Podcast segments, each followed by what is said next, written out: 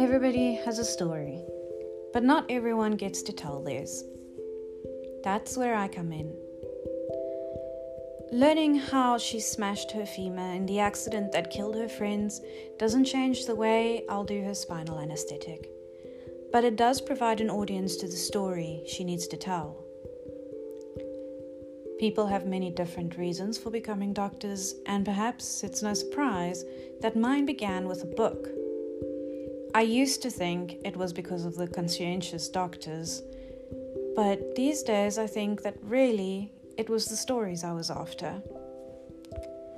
I could probably save myself a lot of time and effort if I learned to interrupt patients before that point where their medical history becomes their personal narrative. There are only a few pertinent facts that we need to know to safely take someone to the brink of death and back, and their life story isn't one of them.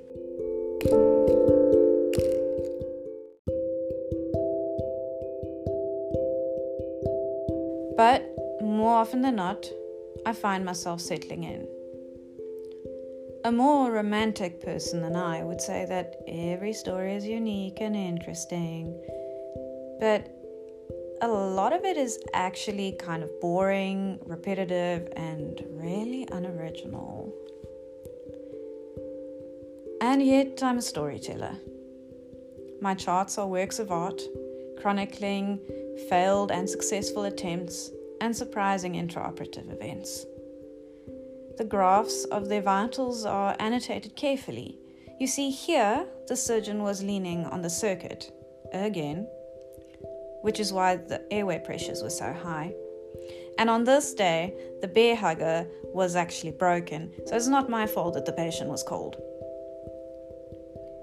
I tell interns that the details are to protect myself from any future lawyers. But actually, this day is part of someone's story, and since they probably won't remember it very well, I write it down to make it real.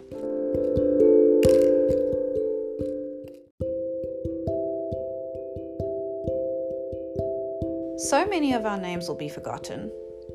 Some people believe that when the last person who knows your name finally dies, we truly cease to exist. Legally, I may not write down their names, but I do hope that by writing down their stories, I can immortalize them. It remains the only way I know to cure death.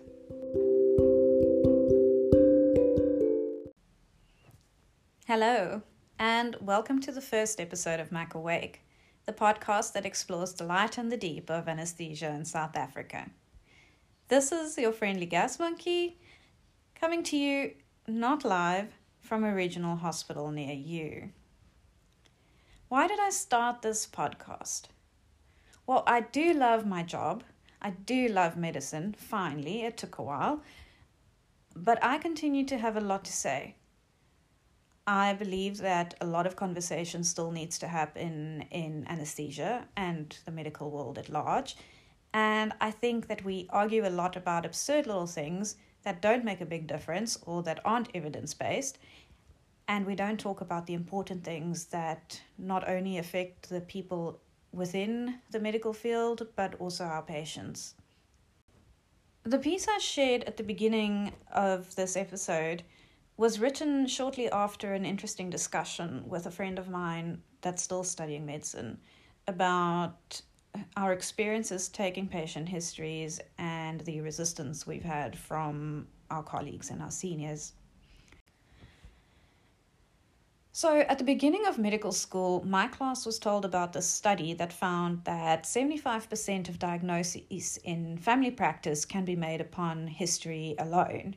I can't quote this study to you because I haven't been able to find it, and I'm not entirely sure that it wasn't perhaps exaggerated a little bit.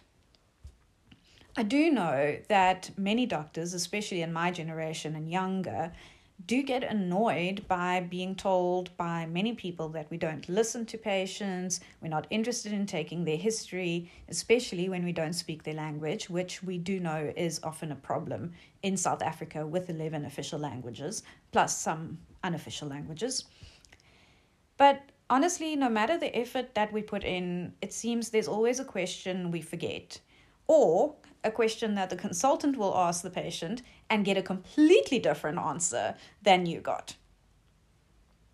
My belief is that we will only start benefiting from taking medical histories when we stop having the ulterior motive purely to benefit the treatment, um, the anesthetic, or the surgery, and when we start listening for the story itself.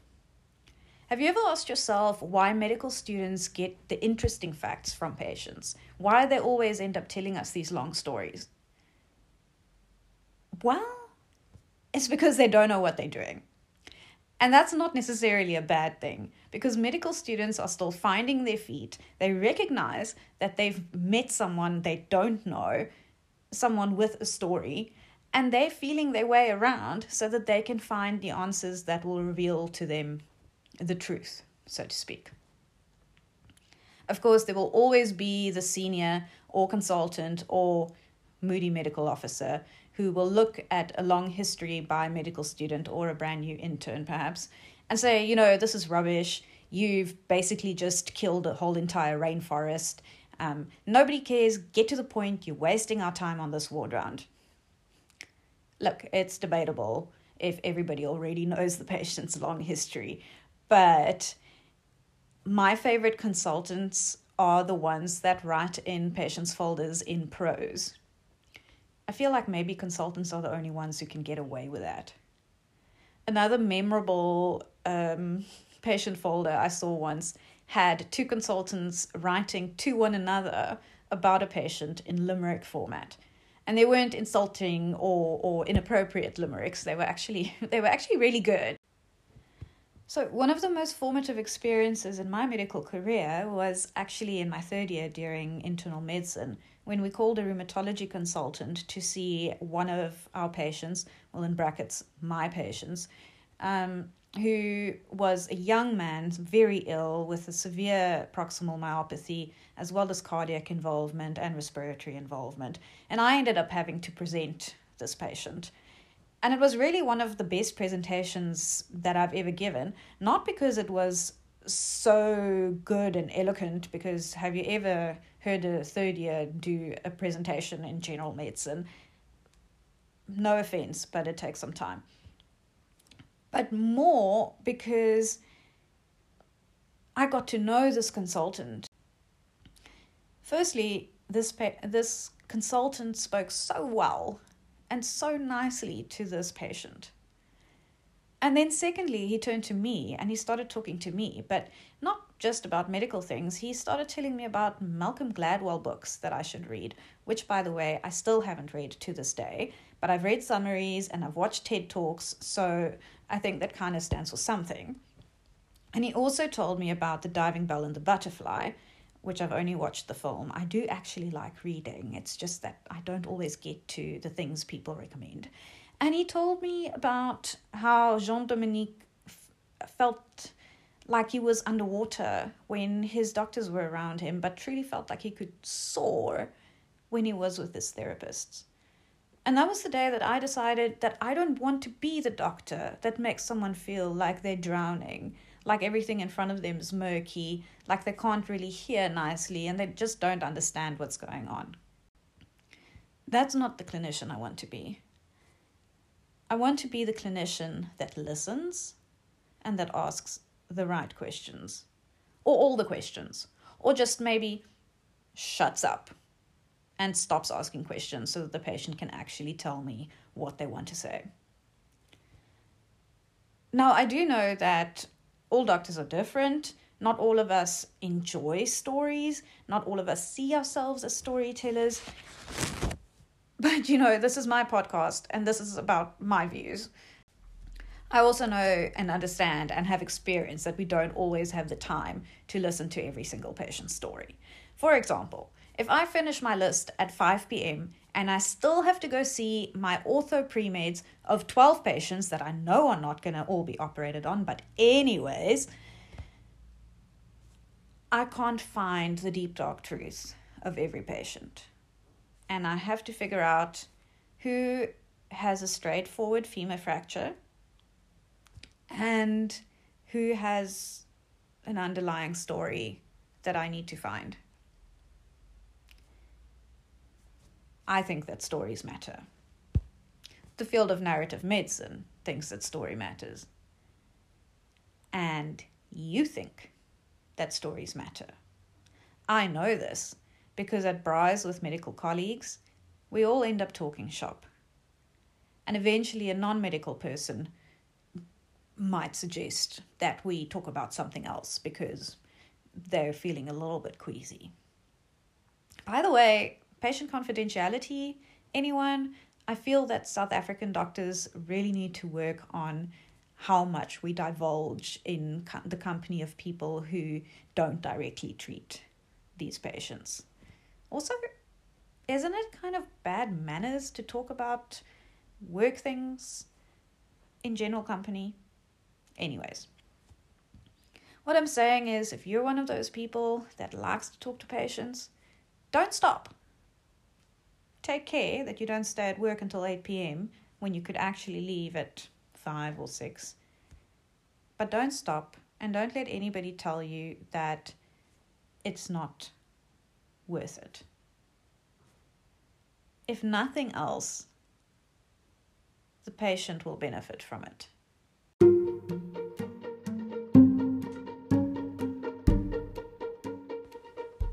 This is where I'm going to say goodbye for today. And I invite you to meet me on Instagram at my very new account at mac.awake. That's at mac.awake. And perhaps while you're at it, let me know which Malcolm Gladwell book you think I should read.